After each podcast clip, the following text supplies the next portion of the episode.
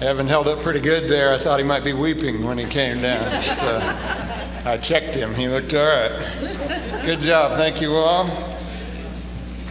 That was beautiful today.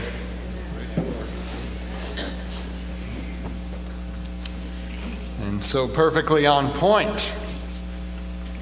So it's nice to have uh, Evie Salzman with us today. I saw you come in here and sit there, and I see there was an extra seat here. I thought you might come up and join the choir like old times. Good to have you with us today. All right, let's pray. Father in heaven, I pray you'll be with us today. Give us a, a keen mind to understand that we may carry with us an understanding of your purpose and the proof of your hand and work in the world, and that that can shore us up in the strange days in which we live. In Jesus' name, amen. So it's been a rather interesting week for Adventists in particular. What with a certain visitor in America from Rome, maybe you noticed. And what an interesting week for us to arrive at Daniel chapter 7. There's much to say, much more than I could possibly ever say in a single Sabbath. But just in the event you wanted a little counsel from me regarding things, my initial counsel to you today, if you perhaps have been disquieted by the events of this last week, is this stay calm. Timing of response is often just as important as content of response. Things always happen more slowly and more quickly than we expect. Quickly when they come upon us unaware, but then often so slowly when they unfold, right? Certainly, what we have seen these past few days is remarkable, but it's a story that's not fully developed. For now, we must wait and see. And for those of you who today wonder, what in the world is he talking about? I encourage you to hold that question and see if the next few Sabbaths don't, in fact, clarify that a bit for you. To that end, I would also like to suggest to you that this is an important time for you to be in church because God has put us at a most fascinating place in the Bible at a most fascinating time. You see, there was not some great scheme I had in mind that set up that we would be arriving at Daniel chapter 7 this week. But as I said earlier, there is much more to say than one week could possibly allow. And in truth, I won't even get to what some of you may be wanting me to talk about today. Today, we really only have time to take a big picture view of Daniel chapter 7. And to that end, I actually won't be able to finish it up next Sabbath either because next Sabbath we have baby dedication at third service, and we've got so many this time, we're actually doing it in two waves. So it's pretty exciting, all the kids we've got in the church. But that's going to shorten our time a little bit. So today we'll focus on Daniel 7, the big picture. Next Sabbath, we're going to go back and pick up Daniel 5. And then on October 10, we'll come back to this subject of Daniel 7. We may need to add some time on the 17th as well. We'll just have to see where we are at that point. And so, with the bizarre visual context of an older man dressed in all white and wearing a cross, standing before a packed house chamber, receiving an extended standing ovation from members of both parties in that rather bizarre visual context, we take up our Bibles and begin to read. Daniel 7, verse 1. In the first year of Belshazzar, king of Babylon, Daniel had a dream, and visions passed through his mind as he was lying in bed. He wrote down the substance of his dream. It's the closing days of the Babylonian Empire. King Nebuchadnezzar is dead. And the conqueror's heart that used to beat within the kingdom of Babylon is gone, and all that's left is a bit of a shell, a crumbling shell of an empire ruled over by joint kings Belshazzar and Nabonidus. We'll spend more time on that next Sabbath. And in this moment, something new happens. You see, Daniel in this moment goes from being the interpreter of dreams to the receiver of dreams. Oh, sure, technically, I suppose he did get the dream in chapter 2, but he only got the dream after Nebuchadnezzar got the dream, and he only got it for the purpose of interpreting to Nebuchadnezzar that dream. So, how's this for an uncomfortable point? Try this one on. Now that the prophet Nebuchadnezzar was gone, I'm in trouble already, right? God needed someone else to reveal the future to, so he chose Daniel. Okay, that's just way too wrong. And if you say I said that, I'll deny it. But it's kind of funny to think about, isn't it? Up to this point, all the dreams of the future have come to Nebuchadnezzar, and Daniel's been the interpreter. Well, all of a sudden, it's going to change. Verse 2 Daniel said, In my vision at night, I looked, and there before me were the four winds of heaven churning up the great sea. Four great beasts, each different from the others, came up out of the sea. The first was like a lion, and it had the wings of an eagle. I watched until its wings were torn off and it was lifted from the ground so that it stood on two feet like a human being, and the mind of a human was given to it. And there before me was a second beast which looked like a bear. It was raised up on one of its sides, and it had three ribs in its mouth between its teeth. It was told, Get up and eat your fill of flesh. After that I looked, and there before me was another beast, one that looked like a leopard and on its back it had four wings like those of a bird. This beast had four heads, and it was given authority to rule. After that, in my vision at night, I looked, and there before me was a fourth beast, terrifying and frightening and very powerful. It had large iron teeth. It crushed and devoured its victims and trampled underfoot whatever was left. It was different from all the former beasts, and it had ten horns. There is much to unpack and consider here, but so that you get the whole picture, I'm going to keep reading. Verse 8 While I was thinking about the horns, there before me was another horn, a little one, which came up among them. And three of the first horns were uprooted before it. This horn had eyes like the eyes of a human being, and a mouth that spoke boastfully. As I looked, thrones were set in place, and the Ancient of Days took his seat. His clothing was as white as snow. The hair of his head was white like wool. His throne was flaming with fire, and its wheels were all ablaze. A river of fire was flowing out from before him. Thousands upon thousands attended him. 10,000 times 10,000 stood before him. The court was seated, and the books were opened. Then I continued to watch because of the boastful words the horn was speaking. I kept looking until the beast was slain and its body destroyed and thrown into the fire. The other beasts had been stripped of their authority, but were allowed to live for a period of time. In my vision at night I looked, and there before me was one like a son of man, coming with the clouds of heaven. He approached the Ancient of Days and was led into his presence. He was given authority glory and sovereign power. All nations and peoples of every language worshiped him. His dominion is an everlasting dominion that will not pass away, and his kingdom is one that will never be destroyed. So, this is the vision that Daniel saw. Is it possible for us to understand its meaning? Well, in truth, the interpretation is probably much easier for us than it was for Daniel because what is being depicted here was a long ways away from what Daniel was expecting the future to look like. And this did not sit well with him. Verse 15 I, Daniel, was troubled in spirit, and the visions that passed through my mind disturbed me. Why? Why do you think it disturbed him? We're going to see some indication, I believe, of what troubled him in the verses ahead.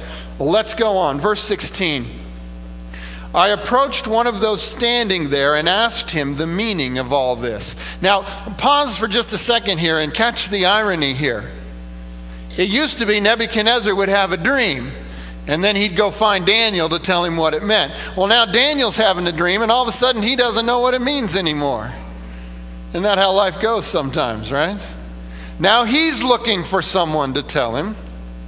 I approached one of those standing there and asked him the meaning of all this. So he told me and gave me the interpretation of these things. The four great beasts are four kings that will rise from the earth. But the holy people of the Most High will receive the kingdom and will possess it forever. Yes, forever and ever. So, what he says here, it's a brilliant little nutshell synopsis interpretation, one that then enables us to connect this vision with another vision we already talked about the vision from Daniel chapter 2. So, let's just pause here and see if we can draw any parallels from what we already know. You remember, I described Daniel chapter 2 as the frame into which all other chronological prop, uh, prophecies of the Bible have to fit. So let's see if we can make it fit. You all remember the image from Daniel chapter 2. We talked about this. The head of gold. Nebuchadnezzar saw the dream, and Daniel said, You are the head of gold, describing the kingdom of Babylon, which would fall around the year 539. After that would come the kingdom of the Medes and the Persians described in the image as the chest and arms of silver. The Medes and the Persians, and primarily the Persians by the end, would hang around until the year 331 when the belly and thighs of bronze, the empire of Greece, would arise on the strength of Alexander the Great. Then in 168, a new power would have arisen and would take over the same area, described in the vision as the legs of iron, and that is the Roman Empire that would come to power. Now, the Roman Empire would be the empire in power during the days of Jesus and the apostles and the beginning of the Christian church. And the empire itself would last until around the year 476. But then the image describes feet of iron and clay, the ununitable nations of the world, which has been the reality ever since that time down to our day. But that wasn't the end of the vision. Then would come a stone cut without human hands that would strike the image on the feet, smash the image, the wind would blow it away, and the stone would grow to fill the earth. This was Daniel 2. So, does the brief synopsis interpretation of the one standing there, as Daniel calls him, fit this pattern? Well, let's consider each beast as it's described, and then let's see if it matches the image and then matches history. So, for these descriptions, we've got to go back to the early verses here of Daniel 7, verse 2. Daniel said, In my vision at night, I looked and there before me were the four winds of heaven churning up the great sea. Four great beasts, each, different from the others, came up out of the sea. Now, there are three clues here that can help us interpret this one in the text itself, another in the nature of the beasts themselves and a third in the language in which the text is written. These things will help us, guide us to our interpretation. The first point I mentioned before, this particular part of the book of Daniel is written in Aramaic, not Hebrew. There's a shift in the book of Daniel. Chapter 1 is Hebrew, and then beginning in chapter 2 through chapter 7, it's written in Aramaic. That was more the language of the nations around Israel at the time. And the very use of that language is a clue to us that perhaps we should be looking to the Gentile world, to the others, for our interpretation of these images. The winds are churning up the great sea, it says. From the perspective of someone in Judah, you had the Dead Sea, you had the Red Sea, and you had the Great Sea. The Great Sea is what we would today call the Mediterranean Sea. So, in this context, this gives us a clue as well that these kingdoms will be contained in the context and in the area of the Mediterranean basin. And then there's a third clue based on the animals themselves in this vision. The third clue is that the animals we see are all fierce, non kosher predators. These are not animals that would be associated with any kind of Jewish process or sacrificial system or anything like that. And they're all violent, which suggests to us something outside of Israel is where we should be looking. All of these clues suggest to us that ahead in the time coming, these fierce beasts are likely to align with the Gentile kingdoms that would dominate the Mediterranean region. Let's see if they do. Verse 4 The first was like a lion, and it had the wings of an eagle. I watched until its wings were torn off, and it was lifted from the ground so that it stood on two feet like a human being, and the mind of a human was given to it. So it, it had to have looked something like this. If Daniel 7 aligns with Daniel 2, then this beast here, this winged lion, should align with Babylon. Is there anything that might suggest it does?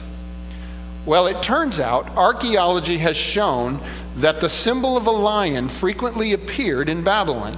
There was a great processional way that the king used to march down, and carved all along the wall on the sides were lions. In one of the main courts, there was a giant sculpture of a lion, and one of the main gods of Babylon, Ishtar, is said to have always come riding on a lion. But something interesting happens to this lion. It says his wings are torn off. When you're looking at things like this, wings usually are meant to imply speed. So the wings here would imply there was a certain speed to the rate at which the Babylonian Empire conquered. And in, in, fact, if you look at history, the Assyrian Empire fell quite rapidly, and Babylon moved right in and took control of that former Assyrian kingdom with pretty good speed. But at the end, he would lose his wings, he would lose his empire building ways, and he would stand on his two feet and be given the heart of a man. He kind of quit being an effective predator towards the end. And if next week you're here, you'll hear how this former shell of a great empire just basically collapsed and fell apart all in one day. Well, let's go on. Verse 5. And there before me was a second beast which looked like a bear. It was raised up on one of its sides, and it had three ribs in its mouth between its teeth. It was told, Get up and eat your fill of flesh. So, something like this is what the next image looked like.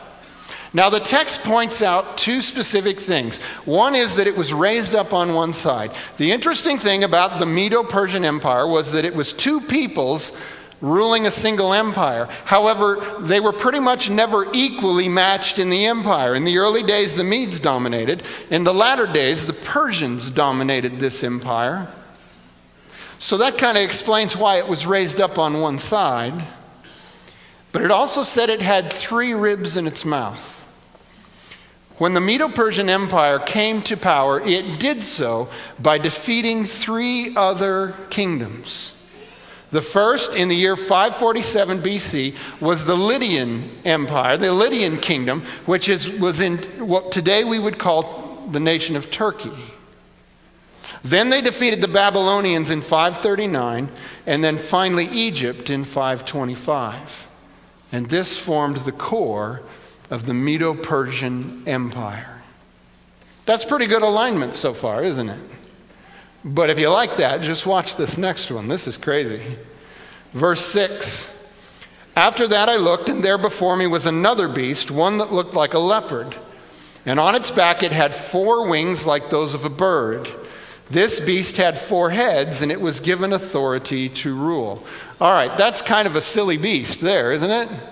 Four heads, four wings. If two wings typifies speed, what do you suppose four wings typifies? We might guess that was really fast. The Babylonians fairly quickly defeated the Assyrians and gained their empire. The Medo Persians took longer. It took them about 22 years to defeat those three kingdoms. But now here comes a creature with not just two wings, but four. So we might expect to be looking for a conquering king who conquered a vast region in a very short amount of time. Is that what we find next? Well, as a matter of fact, yeah, we do. You see, the next kingdom to come along would be the one carved out by Alexander the Great. Alexander would leave on his conquests leave Macedonia in the year 334 BC. And by 331 BC, three years later, he would have conquered all of Turkey, all of Egypt, and all the major cities of the Persian Empire. Three years. Just for comparison, it took the Assyrians three years to take Samaria. It took the Babylonians three years to take Jerusalem. But Alexander took every major city in the eastern Mediterranean and Mesopotamia in three short years. Talk about speed. But there's something else weird about the beast, right? Four heads. Do you remember what happened to Alexander's empire? Alexander took his army all the way to the Indus River and was never defeated. But in the year 324 BC, his army had finally had enough. And they finally said, you know what, we're going home. And they just turned around. Alexander traveled back with them as far as Babylon. And then, with nothing left to do in his life at the age of 32, in the year 323 BC, he died, leaving no heir to this massive kingdom. So, what happened next? Well, the kingdom promptly divided into, can you guess how many parts? Four parts, each headed by one of Alexander's generals. Yeah, so I suppose the winged four headed leopard lines up pretty well, doesn't it? But the vision wasn't over. There was one beast that remained. Verse 7 After that, in my vision at night, I looked, and there before me was a fourth beast, terrifying and frightening and very powerful. It had large iron teeth. It crushed and devoured its victims and trampled underfoot whatever was left. It was different from all the former beasts, and it had ten horns. Okay, sometimes there seems to be a certain charm to the other beasts, but this last one is just scary. Nobody even really knows what to make it look like. If we were to follow our Daniel 2 template and align it with Mediterranean history, we would discover that this fourth beast represents the Roman Empire. And it aligns well with Daniel 2 as well because the legs are described as iron, in this one, the teeth are described as iron. And in both cases is the indication that it breaks and smashes. This is not the end of the alignment between Daniel 2 and 7, for as you recall, these iron legs then bleed down into feet of iron and clay, implying that the Roman Empire wouldn't so much be conquered by another kingdom, but would in fact break down in the end into a number of ununited kingdoms until it would be struck by a rock cut without hands. But you see, Daniel 2 is a little short on the details. Daniel 7 is not. Verse 19 Then I wanted to know the meaning of the fourth beast which was different from all the others and most terrifying with its iron teeth and bronze claws. The beast that crushed and devoured its victims and trampled underfoot whatever was left. I also wanted to know about the ten horns on its head and about the other horn that came up, before which three of them fell. the horn that looked more imposing than the others, and that had eyes and a mouth that spoke boastfully.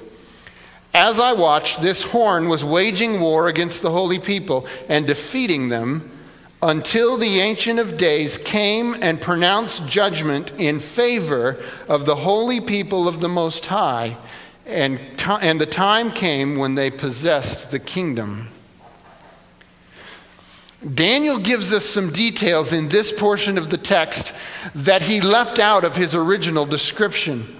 After seeing the terrible power of this beast, his eyes are drawn to the horns, and specifically to one horn in particular that was different from all the rest.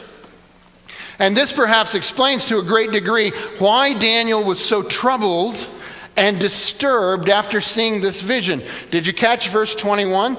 As I watched, this horn was waging war against the holy people and defeating them. So, if Daniel had hoped that in fact the troubles that were going to come upon God's people were almost over because the 70 years of exile were almost done and then they would go back to the land, if Daniel was hoping this would be the end of the troubles for God's people, he was sadly mistaken because what this dream was suggesting was you got trouble now and you're going to get trouble again and again and again and again and again until the Ancient of Days stands up and puts it to an end. Violent kingdom after violent kingdom would arise. And then these would give way to divided kingdoms and to this little horn that would wage war and defeat God's people until a day of judgment would come. Daniel had asked the one standing there, and now he would get his answer. Verse 23 He gave me this explanation The fourth beast is a fourth kingdom that will appear on earth.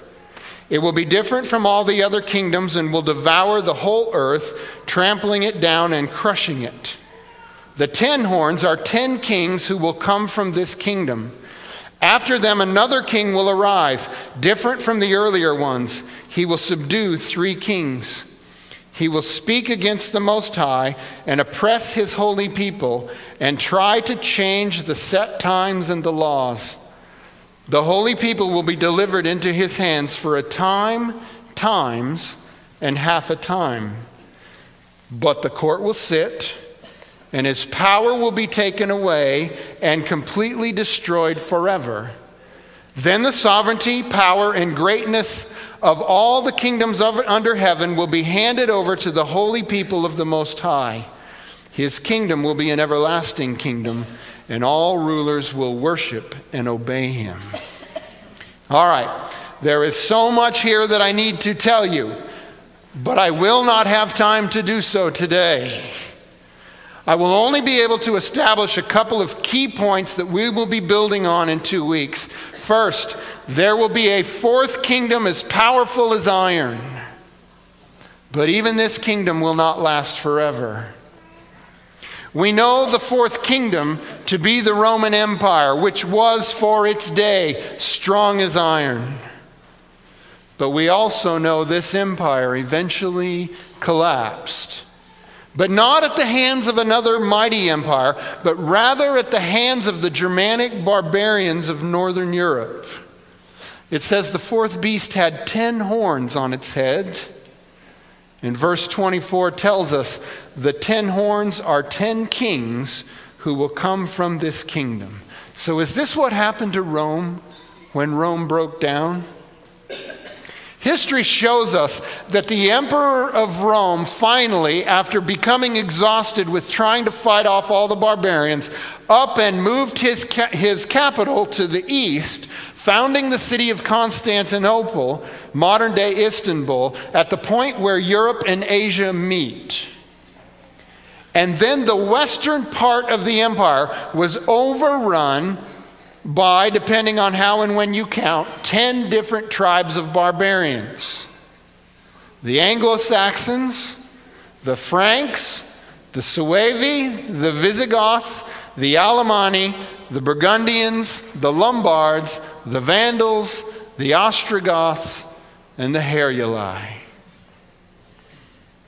So out of Rome would come these kings And most of you are probably related to some of these people. Out of Rome would come these kings, and out of them, or from amongst them, would come one more. One that would be different, one that would cause the destruction of three of them as it came forth. We will deal with this issue at length in two weeks. But our time today is spent, and besides, I want to finish somewhere else today. I want to close by keying on these words. Verse 21 As I watched, this horn was waging war against the holy people and defeating them until the Ancient of Days came and pronounced judgment in favor of the holy people of the Most High. Hang on to that phrase. We're going to use it again. And the time came when they possessed the kingdom. To understand, we need to go again to the original description of the vision and then recall what we know from Daniel chapter 2. Verse 9 As I looked, thrones were set in place, and the Ancient of Days took his seat. His clothing was as white as snow, the hair of his head was white like wool. His throne was flaming with fire, and its wheels were all ablaze. A river of fire was flowing, coming out from before him. Thousands upon thousands attended him. 10,000 times 10,000 stood before him. The court was seated, and the books were opened. This piece of the vision takes place in the midst of the havoc that's been wrought by all the other beasts and these horns. And it's as if for just a moment, Daniel gets two views simultaneously. Looking down, he sees all the earth and the rampaging beasts and the horns and the destruction. But then it's as though he looks up slightly and he sees this other view, a view of heaven, where the Ancient of Days is looking on upon what's happening on the earth, and he's called together a court. And that court has taken their seat, and the books are now opened. Verse 13 In my vision at night I looked, and there before me was one like a son of man, coming with the clouds of heaven. He approached the Ancient of Days and was led into his presence. He was given authority, glory, and sovereign power. All nations and peoples of every language worshiped him. His dominion is an everlasting dominion that will not pass away, and his kingdom is one that will never be destroyed. So we see destruction on the earth as the kingdoms of men vie with one another for power and dominion and authority. But in another realm, there is a coronation going on, and a new king is being anointed, but not with human hands. The heavenly court will sit, and that court will come to a decision regarding the kings of the earth and the actions they take. Verse 26 But the court will sit, and his power will be taken away and completely destroyed forever. The judgment of the court will put an end to the slaughtering kings of the earth and replace them with a king of their own choosing, a righteous king who will rule in righteousness. Verse 27 Then the sovereignty, power, and greatness of all the kingdoms under heaven will be handed over to the holy people of the Most High. His kingdom will be an everlasting kingdom, and all rulers will worship and obey him. This new king will not just receive power and dominion for a time, but he will receive an everlasting kingdom and an everlasting dominion that will never pass away. He's the stone from Daniel 2 that crushes the image and grows to fill the earth. So, who is this king who will one day rule the earth forever? Isaiah mentions him. Isaiah 63, verse 1 who is this coming from Edom, from Bozrah with his garments stained crimson? Who is this robed in splendor, striding forward in the greatness of his strength? It is I, proclaiming victory, mighty to save. Why are your garments red like those of one treading the winepress? I have trodden the winepress alone. From the nations, no one was with me. I trampled them in my anger and trod them down in my wrath. Their blood spattered my garments, and I stained all my clothing. It was for me the day of vengeance. The year for me to redeem had come.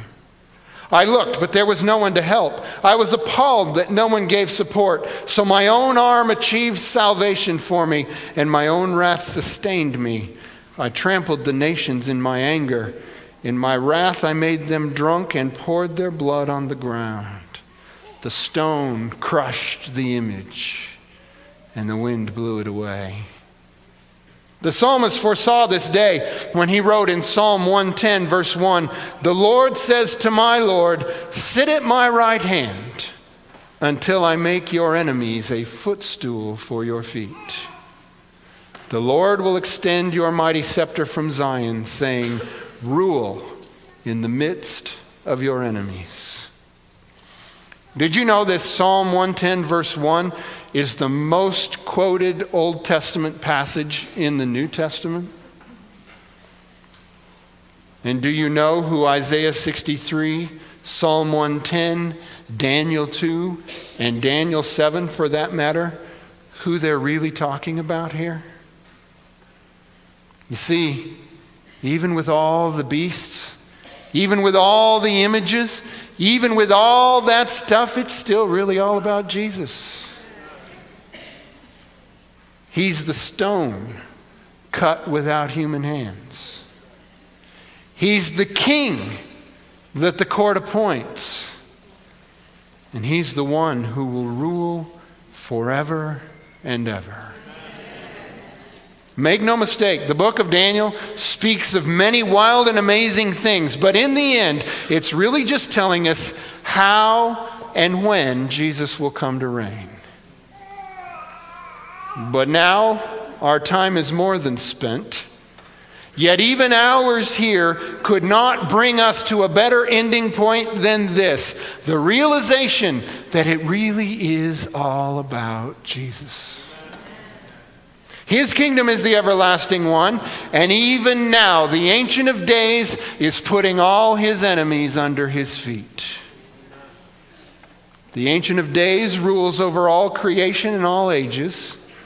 He will bring to an end the violent kingdoms of man and establish forever the kingdom of Jesus. The end is certain. Let's pray. Father in heaven, bring about that day. We cry out to you for the day that Jesus will come in power and reign. Send forth your Son. We are his subjects and his kingdom. In his name we pray. Amen.